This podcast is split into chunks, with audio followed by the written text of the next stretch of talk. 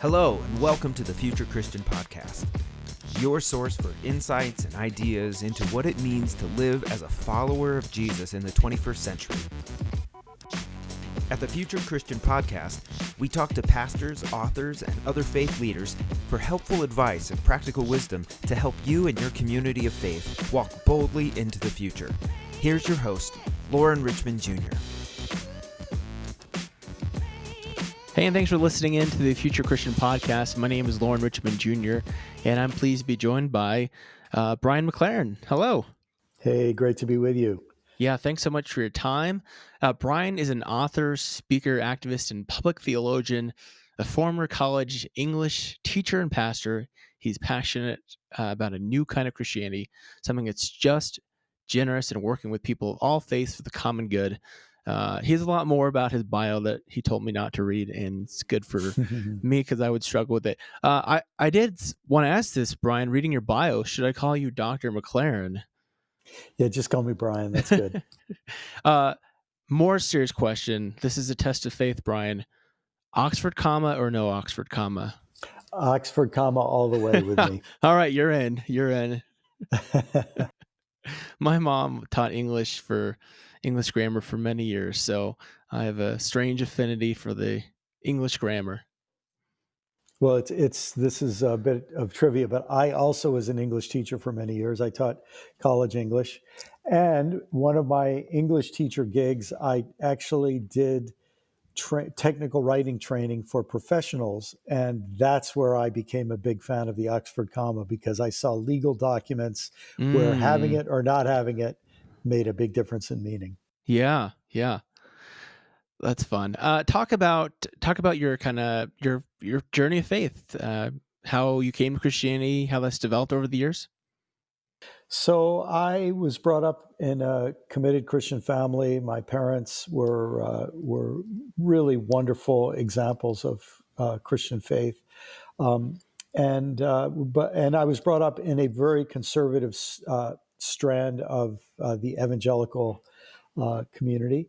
Mm-hmm. Um, so that was my background. I I knew from a young age that I wasn't going to fit too well in that particular uh, stream of Christian faith because I was very interested in science and and it was kind of an anti-science wing of the faith and yeah I was interested in issues of social justice and that was not uh, uh, interest uh, of interest to my faith community. So yeah. I've been on a kind of spiritual pilgrimage uh, uh ever since. Awesome.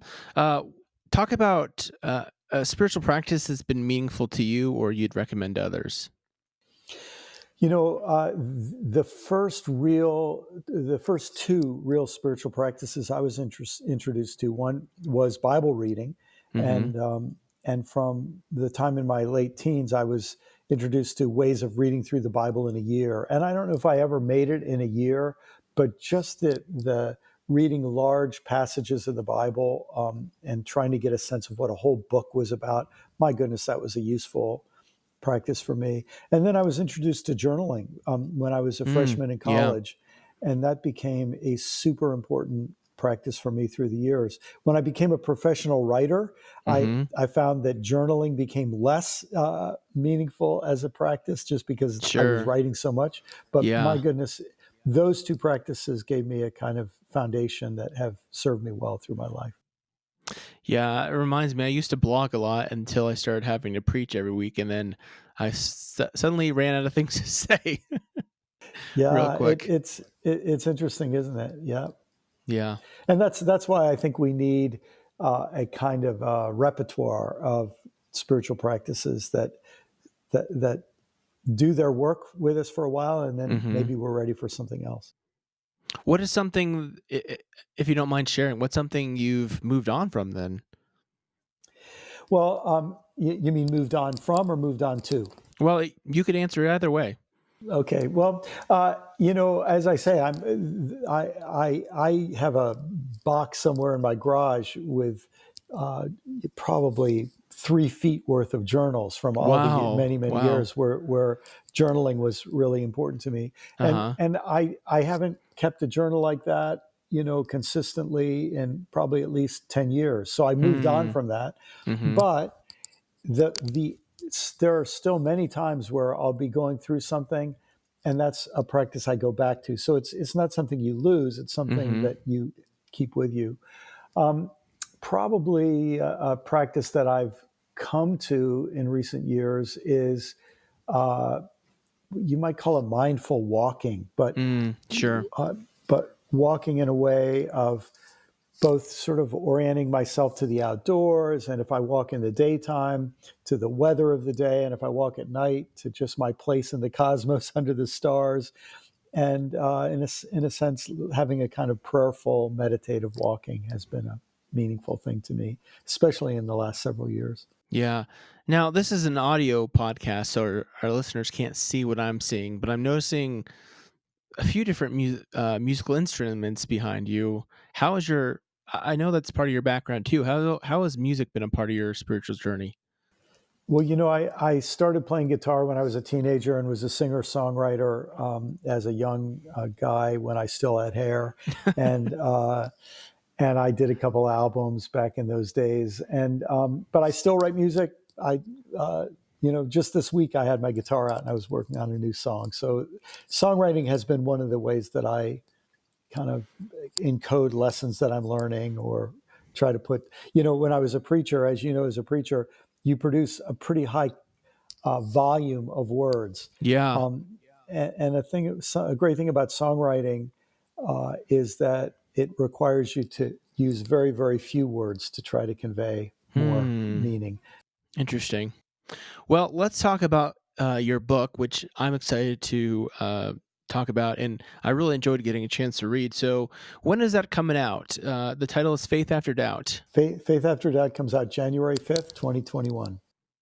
So, probably as our listeners are l- reading this, this will be available in stores ready for purchase uh, at your favorite bookseller, whatever, right? That's right. Yeah. Talk about the why of the book, if you can. Sure. Well, uh, as I said, I grew up uh, in a, a, form of Christian faith that I knew wasn't going to work for me. I couldn't be honest. If I were honest, uh, people would be upset. And mm-hmm. so I felt I, I, have to leave. Fortunately, I found uh, uh, other communities. Sometimes it was just an individual or a couple of people, but who created space for me to hold my questions and hold my doubts, to not have to cover them up or hide them or self pedal yeah. them. So I wouldn't be here if it weren't for that. And then I became a pastor. And as a pastor, we tried in our congregation to make space for people to be honest about where they were with their questions. And frankly, um, as a pastor, I continued to have questions. And so uh, the experience of hearing people's doubts and questions and having my own has made this kind of a theme, really, of my whole spiritual life. Yeah, I really I really liked how you talked about faith uh faith crisis, like a crisis of faith as an identity crisis. Yes. Um it, it brought to mind something that I've noticed as a pastor. My my dad's a pastor, and I see this in other pastors. How I think you wrote about this. How we, or maybe I'm reading it from somewhere else. I don't know. I think you wrote about though how we kind of attach our our identity as what we do to kind of who we are and when when the faith goes away it's hard to know what to do with ourselves yeah yeah i think the way i said it in the book is i remember saying if i lose my faith who am i um, yeah. and so so questions of faith become deeply connected with identity and identity is deeply connected with belonging even though mm. i think of myself as an individual part of the way i know myself is by the communities that know me and that I yeah. consider myself yeah. part of. And because a lot of our communities kick us out if we dare to disagree or to doubt yeah. some of their beliefs, it, it means that that doubt isn't just a personal question, it's also a social question. And that social question turns it back into a question of identity and belonging. You can't get much deeper in a human being than to challenge, uh, you know, challenge our sense of who we are, where we belong, where we fit in, where we're accepted. So that's why, you know, especially for people who take their faith seriously, dealing with doubts is not just a minor issue. It's it's yeah fundamental to who we are. Brian, something I meant to, I was going to ask you, and I forgot to write it on our questions, uh, but and maybe I'm jumping ahead, putting the cart for the horse though, but something that I've really struggled with is I as I reflect on my own kind of spiritual journey, leaving fundamentalism, Yeah.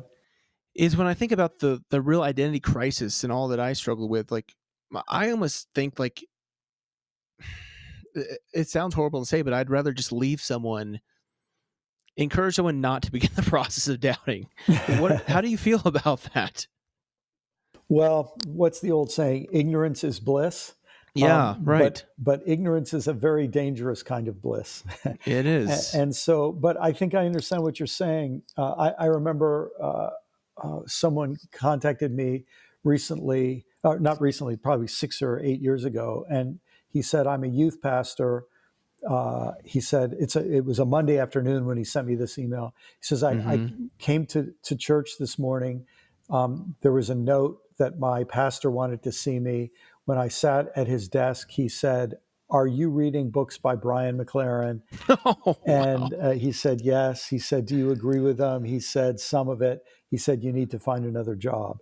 And, and wow. he, he- said, I don't know whether to say thank you or, you know, uh, or, or to say, you know, Yeah. you've, ruined, you've ruined my life because, you know, it complicates your life when you Yeah. ask questions. But here's the thing it complicates your life when you have questions and you have to pretend you don't. And, Whoa. Yeah. and so it, life is hard. And uh, uh, I've, I have a grandson. I taught him a little saying years ago. Uh, I said, "Life is tough, but you're tougher," and Hmm. and I think th- there's great blessing and benefit that comes from dealing with the the, the challenges of of facing our doubts and our questions. Now you kind of talk about this. You, as I understand it, you call it this simplicity and complexity uh, interchange. And I don't know if you've heard of this, uh, the Shirky principle. Are you familiar with that concept? Clay Shirky, I think. I never heard of it until I saw it uh, in in the note that you sent me. I, I, yeah, you just repeat it for me. Yeah. So basically, the gist is, interestingly enough, I we had to read about this in seminary, but uh, this guy Clay Shirky came up with the idea that institutions basically preserve the problem to which they're the solution to. And reading about your thing about complexity and certainty, it really, or simplicity and complexity, it really brought to mind that point that Yes. So many churches exist to kind of preserve the problem they're trying to solve. And I'm I'm curious if that resonates with this book and your thinking. So I've never heard that term before, but I, the way I talked about the same thing, uh, Right. Lauren, Lauren, is a little less graciously. I talked about how I think religion is like a mafia or a protection racket. And you know, the Yeah. mafia comes to town and they say, "Hey, a lot of ho- a lot of businesses in this neighborhood have been getting burned down. Um, If you will pay us hundred dollars a week, we will protect you from being burned down." And of course, the Yeah. implication is, if you don't pay us hundred dollars a week, we're going to burn down your building. So there's Yeah. a fine line between protection and extortion sometimes. And I fear that what happens in religious settings is they say, if you aren't certain, you're going to go to hell. You're going to burn forever in hell. And so you better come back every week so that we can convince you what you need to be certain of. And and it's Yeah. uh, I, I that doesn't really sound like good news to me. Um, but No. it, it it's the operating principle. Other and other uh, ways uh, I've heard it talked about is as a forgiveness racket. We'll make you feel guilty, Mm. and then we'll sell Yeah. you some forgiveness.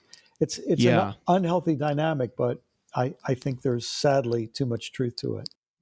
Yeah, the forgiveness racket is what comes comes to mind. It really resonates with me because I did think about uh, just so much of the guilt that Yeah. I felt like was. I'm sure so many people who grew up in evangelical fundamentalist circles, uh, who are of my age or around my age, and certainly you know uh, our generations too, your generations too, can just resonate with that guilt. Yeah, yeah, and uh, you know, it, it sadly it, it often hits right when people reach puberty because you Mhm. know we the fact is we're sexual creatures and then we're made to feel guilty for being sexual. So then Yeah. somebody comes along and they make sure you feel guilty, and then they tell you how you can be forgiven, and Yeah. uh, it, and it, it creates a kind of vicious cycle, right? Yeah. because be, because it leaves a, a, a kid who's 11 or 13 or 15 wishing they were eight years old again before all of these problems arose. Yeah, And that, that creates a kind of infantilizing, you know, it- Mhm. like it, it, it, makes us against growing up. And sadly, there yeah. are a lot of parents who they they like the time when they could tell their children what to do and yeah. give orders. Well, part of reaching puberty is having a desire for your own future and more responsibility and more freedom. And so again, you feel guilty for wanting freedom, yet wanting freedom is part of what maturity is all about. So it, those all of those negotiations get wrapped into guilt and shame and and religion has uh, you know can can either help us grow through that or mm-hmm. it can complicate it for us.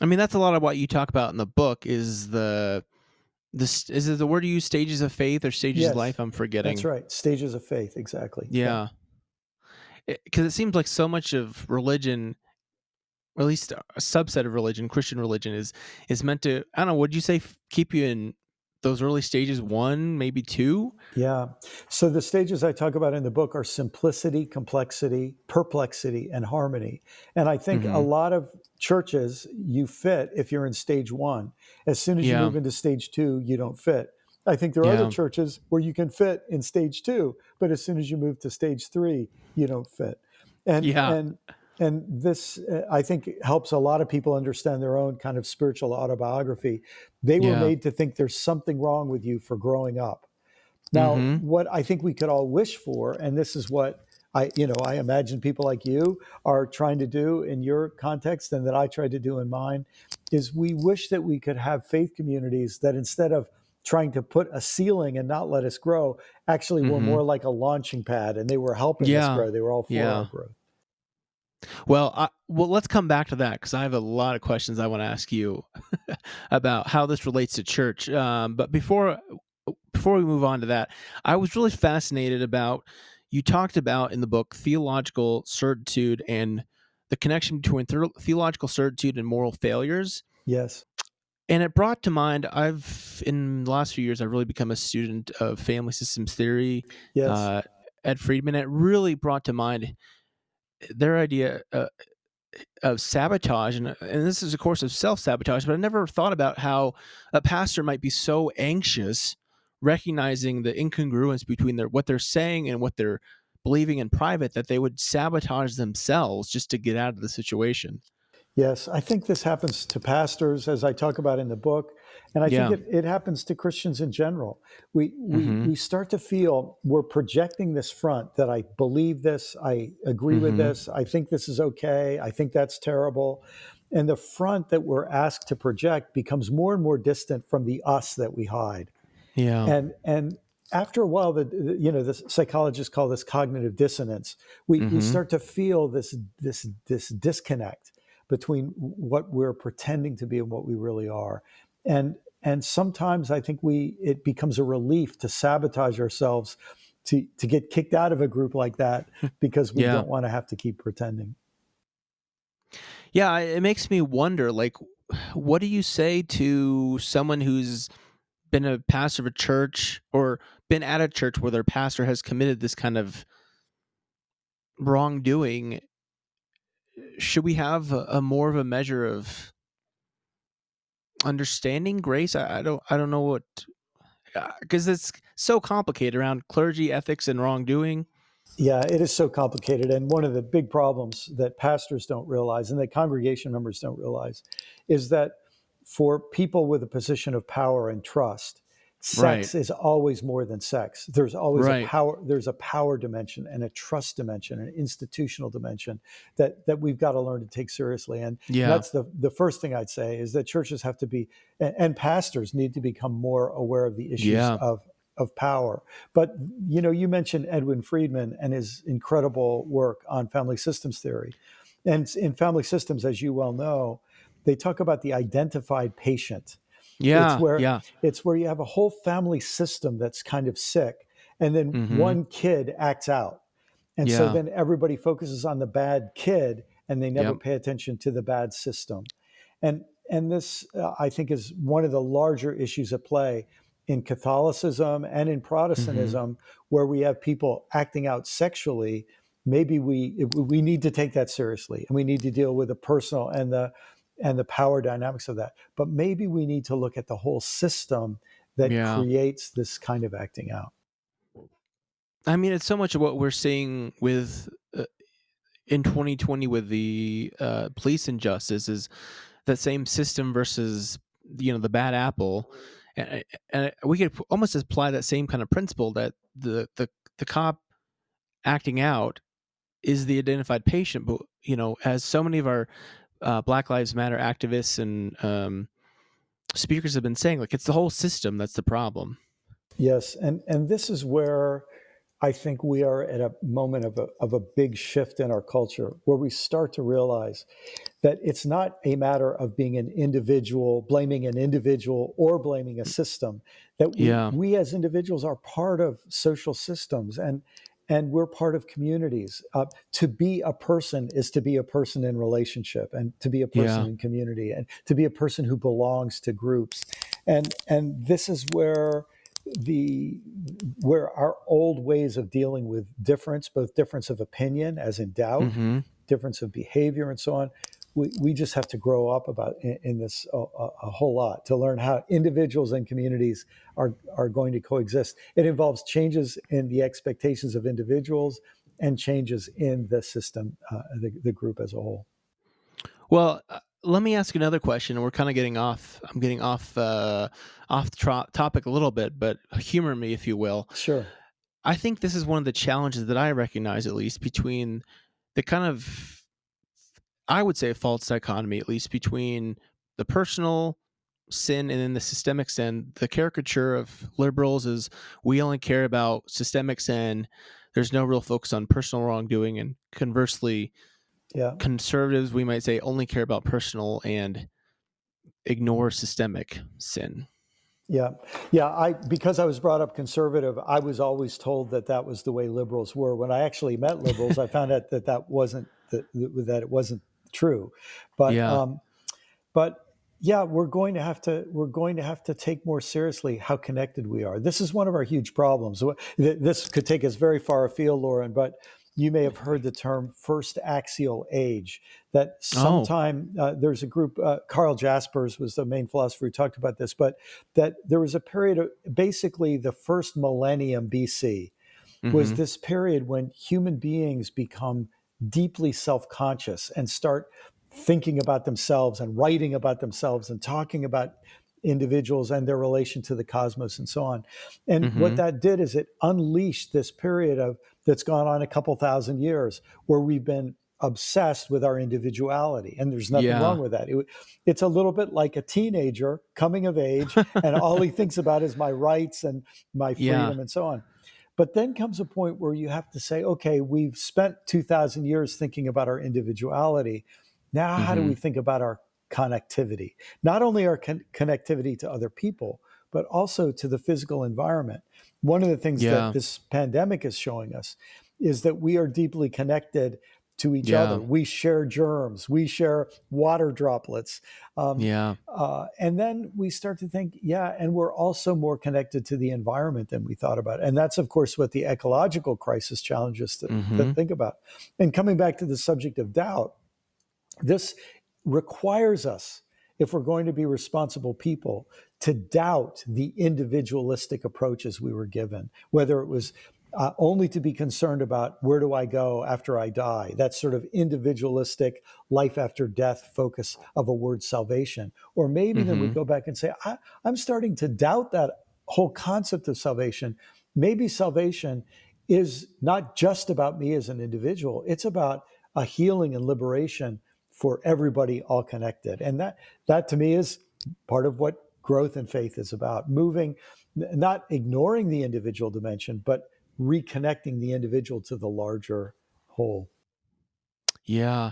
Boy, I, folks, I want you to just to recognize what a great speaker and communicator is. Brian was able to like go off in the deep end and then bring it back to his book. so let me make my own attempt here, Brian, uh, to make a connection. You're speaking about community and connectiveness, and as I understood, a lot of the second half of your book talked about faith communities. And yeah. as a pastor, I couldn't help but think about your different stages and how those different stages relate to church. Um, and I, I work in the mainline context, mainline Protestant context and I'm curious, like uh, when I think mainline Protestants, I think like stage three. Yeah. Uh, and I also think like how hard that is for churches to, gr- in my opinion, for churches to grow for with a bunch of stage three people. What are your thoughts? Yes. So this, uh, for folks who haven't read the book, this will make a whole lot more sense when you you know get into Yeah. these four stages, and it's very very simple to understand. But maybe tell me if this would make sense to you. Stage three, uh, perplexity, is the stage where we become skeptical, where we engage in critical thinking. Yes. And, yes. And and here's tell me if this would ring true in your experience, Lauren. I think a lot of stage three, sem- uh, a lot of mainline Protestant seminarians yes. are go through stage three.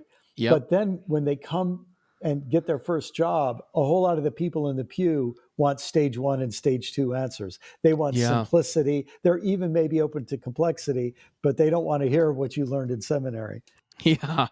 and and i think the solution to this is going to happen much more naturally when we have more and more pastors who are in stage four which i call harmony Mm, which has the yeah. ability to say oh if you're in stage one i know what you need but i don't want to meet your stage one needs in a way that box you in at stage two i want Mhm. to meet your stage one needs in a way that invites you into stage two and stage two that invites you into stage three and and in a way it, it's something we all know we see it in the best teachers and in the best parents Um, Yeah.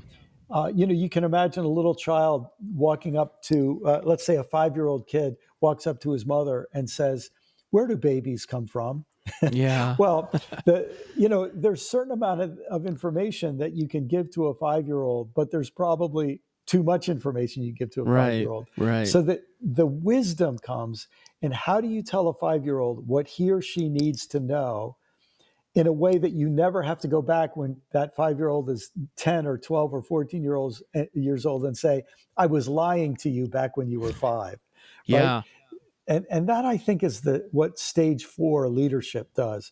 It, it gives people the answers they're ready for in stage one that prepares them. It doesn't frustrate them for what they need later on. It prepares them. Mm. Now, how does this relate to the term you use in the book of this the four stage community? Yes. So, what that would mean is that you'd have leaders who help people at each stage in a way that's appropriate to their stage and prepares them Mm. for the next stage as soon as they're ready. And that, that says, that tells them you have important work to do at this stage. And, Mhm. um, and, uh, and when you've done that work, you'll be ready for the next stage, and then there'll be more work uh, after that. This sense that um, that you're in a lifelong process of spiritual growth. This isn't the Mhm. process of just learning the right answer now and then you know it forever. And all you Yeah. need to do for the rest of your life is fight with other people about whether they have the right answer. No, Yeah. you're in a lifelong process of growth. What would you say then? Uh, obviously, pastors, we need to be continually growing and learning. But what what would you say to a, to pastors, church leaders is is the most important, or is it an action? Is it a you know what would you say? Well, the phrase that I seize upon in the in the uh, last part of the book, as you'll remember, is this phrase from Paul's epistle to, epistle to the Galatians, where he makes this statement that I never paid attention to until uh, you know probably I was in my 40s, and it's this Mhm. amazing statement. He says, "Neither." This is going to sound super nerdy for some people, but he says, "Neither circumcision nor other uncircumcision means anything." Yeah, The only thing that matters is faith expressing itself in love. Now, that to me is a statement that is so radical. If people Mhm. really grappled with what Paul was saying there, they would, they would, uh, yeah, it would blow their minds. Uh, the only thing that matters is faith expressing itself in love, not achieving the right list of correct beliefs and defending it to the death and insulting anybody who doesn't agree with it. No, faith faith is a, is a way of handling what we know and what we don't know. Um, it's it's an attitude of trust and openness. Um, faith expressing itself in love. So, what really matters? Love. Well, if that, of course, is what Jesus said too. Jesus said, yeah, "The greatest commandment is love." Uh, John said, if you say that you love God and you hate your brother, you're totally mixed up. Yeah. Uh, that's a rough paraphrase, but but uh, but this emphasis on love, it seems to me, is what we actually have in the Bible. The Bible mm-hmm. gives us law at the beginning, rules. Then yeah. it gives us wisdom. That's what we have in Proverbs, for example, um, mm-hmm. um, that, that says, listen, just having the rules isn't enough. You need wisdom. And then it even goes beyond wisdom to say we need to care about love. And, mm-hmm. um, and, that, and if that became the framework so that every pastor said, my job isn't just teaching people rules, it's teaching people rules so they can be loving. And I mm-hmm. want to teach wisdom, wisdom so we can be loving. That's when I think life gets interesting and, and good yeah. and rich. Awesome. Well, uh, I want to ask you just we're in this time of COVID. We're in what early December. Uh, it's been such a time of disruption for so many millions of people, and certainly the church has experienced that just incredible ways. Yes. And in this time of disruption, uh, many people are talking about the changes that will come as a result of this disruption. What do you see as um, affecting churches? Like, do you do you sense like this that there'll just be this this push to go back to what was or there'll be real openness to change? What are your thoughts on on how covid will change church as we know it? Yeah so i think we're seeing such a diversity in responses to covid in the church that tells us yeah. a lot about the church. We see mm-hmm. a certain group of people who are in denial. They say it doesn't exist. Yeah. Um, and and they have all they they be, fall prey to all kinds of absolutely wacky conspiracy theories yeah. to to deny um, that uh, already over 250,000 and now people are saying by next spring it could we could be at 500,000 or 600,000 yeah and, I was reading that and, this morning. and so we have a group of people who just live in denial. Their yeah. faith is their way of living in denial. I hate to say it hmm. but it's true. Then we have another group of people who are who are responding to covid by saying but, but in a surprising way, saying we can be flexible. We can learn how to do church online. We can learn yeah. how to, I mean, and amazing flexibility. Now, some of them, as soon as the pandemic is over, will say, yeah. let's get back to normal. And they will have forgotten this short term experience of flexibility. Yeah. Um, meanwhile, I think there are other people who this is this is shaking them up. I just had coffee, uh, socially distanced coffee with a priest uh, today, uh, a, a Episcopal priest, and she was saying to me that she sees this is changing things for good. Even mm. after. COVID is over, we're learning things about what it means to be church and do church that will yeah. be different going forward. To me, that's our great opportunity. If we can yeah. say, COVID is our opportunity not to go back to the old normal, but to create a new normal. Uh, yeah. And that is, I think, that's the attitude that it, it, I, I want to encourage everywhere I possibly can. Well, let me let me spring this on you too. Then I asked this to my leadership team last night.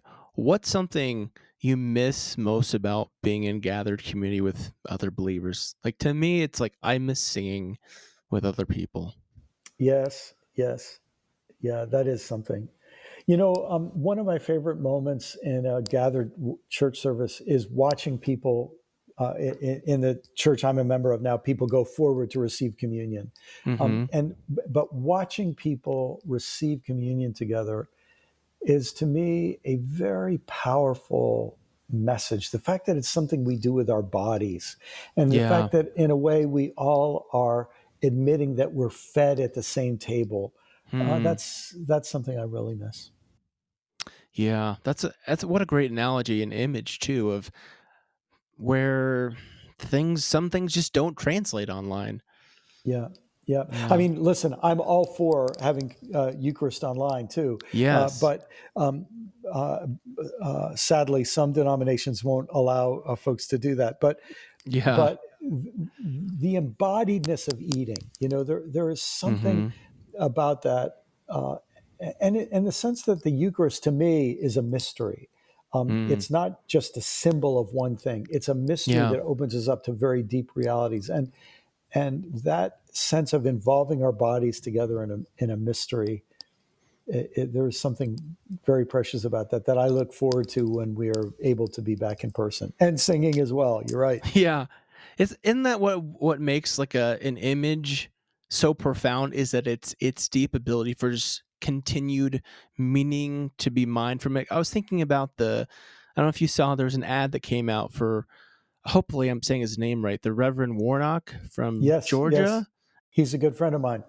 Oh, okay. Well, walking his dog and Yes, folks yes. on Twitter were loving all the subliminal images, and I was thinking about like how what a great kind of piece of art or image just lends itself just to continued meaning making and probably even beyond what even the original artist had intended. Uh, but that's just what great art does. It's true, and it's a great way to think about a ritual. Uh, it- Yeah, ritual is yeah. a kind of performance art that we engage in together, evoking meaning, and just like Right. art has Mhm. bottomless levels of meaning. I think uh, I think that's what, in the best sense, our our most meaningful rituals have too. Yeah. Well, uh, I feel like I could keep uh, throwing you questions all day, but I see my daughter here needing it help. So let's take a quick break and we'll come back with some closing questions. Is the church really dying, or is it dying to change? How can the church recapture what it was in the first century? A distinctive confessional community willing to stand against the status quo, to speak up against the empire, and to stand for the gospel. How can it do this in a 21st century context? This year, the Festival of Homiletics invites you into a conversation around how the promise of the gospel might shape hope and ministry for the future of the church. What is the role of preaching in forming the church of the future? Be inspired by God's word proclaimed by some of the nation's finest ministers and teachers. Experience the fellowship of hundreds of preachers. Learn and worship in an atmosphere that is dynamic, friendly, nurturing, and prophetic. Come renew, refresh, and recharge your spirit. Join the Festival of Homiletics this spring for the 29th Annual Preaching Conference. It will be broadcast virtually the week of May 17th to the 21st, 2021, and is free to all who register. Enjoy over 30 sessions from some of the best practitioners in the business Michael Curry, Kate Bowler, Diana Butler Bass, Otis Moss II, Brian McLaren, Marilynne Robinson, Adam Russell Taylor, and so many more. Register for free today at festivalofhomiletics.com. All right, we're back with Brian McLaren. And Brian, I always tell folks you can take these closing questions as seriously or not as you'd like to. But if you're Pope for a day, anything you want to do, what does that day look like? That kind of thing. If I'm Pope for a day, I would send out a message to the world. First of all, I'm a huge fan of the Pope, and he has sent out some amazing messages. Laudato Yeah. Si, I think, is one of the most important messages, and then Fratelli Tutti, this the idea that we're all siblings. Oh my goodness, great things. But if I Mhm. were Pope, I would say, as of today, I not only allow people to experiment, I'm calling on people to experiment with in every dimension of Christian life, uh, Mm. to experiment with liturgy, to experiment with times of gathering. We need to experiment. We need to be flexible, all with the goal of helping people learn to love God, neighbor, self, and the earth. I love that. I think your colleague uh, Diana Butler Bass put that out on Twitter, something like that. I don't know if you saw her tweet about a suggestion she made to some Episcopal group about needing a spiritual like venture fund. Venture Capital pastors? Fund. Yes, yes, yes. Yeah, I, I mean, we need that kind of spirit. And of course, COVID, in a sense, has, has given Yeah. us the, the opportunity. Necessity is the mother of invention, right? That's right. What is a who who would be a theologian or historical cr- Christian figure you would want to meet or bring back to life? Oh, these days it would be Howard Thurman. I think Howard Okay. Thurman is probably our greatest Christian leader, one of our greatest Christian leaders of the 20th century. And sadly, relatively few white people even Yeah. know about him. But he was uh, the black uh, theologian who inspired Dr. King in many ways. Mhm. Um, uh, it's said that uh, Dr. King carried around uh, one of Howard Thurman's books, Jesus and the Disinherited. Mhm. And I just think he's a deeply important and inspiring person and a beautiful writer of prose as well. Yeah. What do you think history will remem- remember from our current time and place? I think they'll they'll be shocked that people could be as stupid as we've been in recent years. Uh, hard to argue with you there. Uh, something more positive. What do you hope for the future of Christianity? I hope, I dare to, well, first of all, I expect that the worst features of Christianity will get worse. The worst mm. expressions of Christianity will become worse. But I hope that that gives courage for people to explore the pearl of great price or the treasure hidden in the field. In other words, to rediscover Jesus and Jesus' radical, powerful, liberating message of love.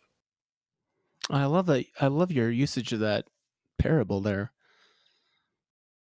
Well, it's. I think it's. It's always true that the, our greatest treasures we very quickly forget they're buried in the field. mm. They're in our backyard the whole time, and we, yeah. we forgot about them. Well, this is uh I really appreciated our conversation. I appreciate your time. Where can folks find out more about you and your book? My website is brianmclaren.net and they'll find about my book and uh, all the other resources that I have available there, brianmclaren.net, and then links to Twitter and Facebook if, and Instagram if people are interested in that sort of thing. Awesome. Well, thanks again, and may God's peace be with you. You too, Lauren. Keep up the great work. Uh, I'm so glad you're helping people think about the future of, uh, of Christianity. Thanks for joining us on the Future Christian Podcast. To learn more about Lauren or the podcast, visit future Christian.com. But hey, before you go, do us a favor subscribe to the podcast and leave a review. It really helps us get the word out to more people. Thanks, and go in peace.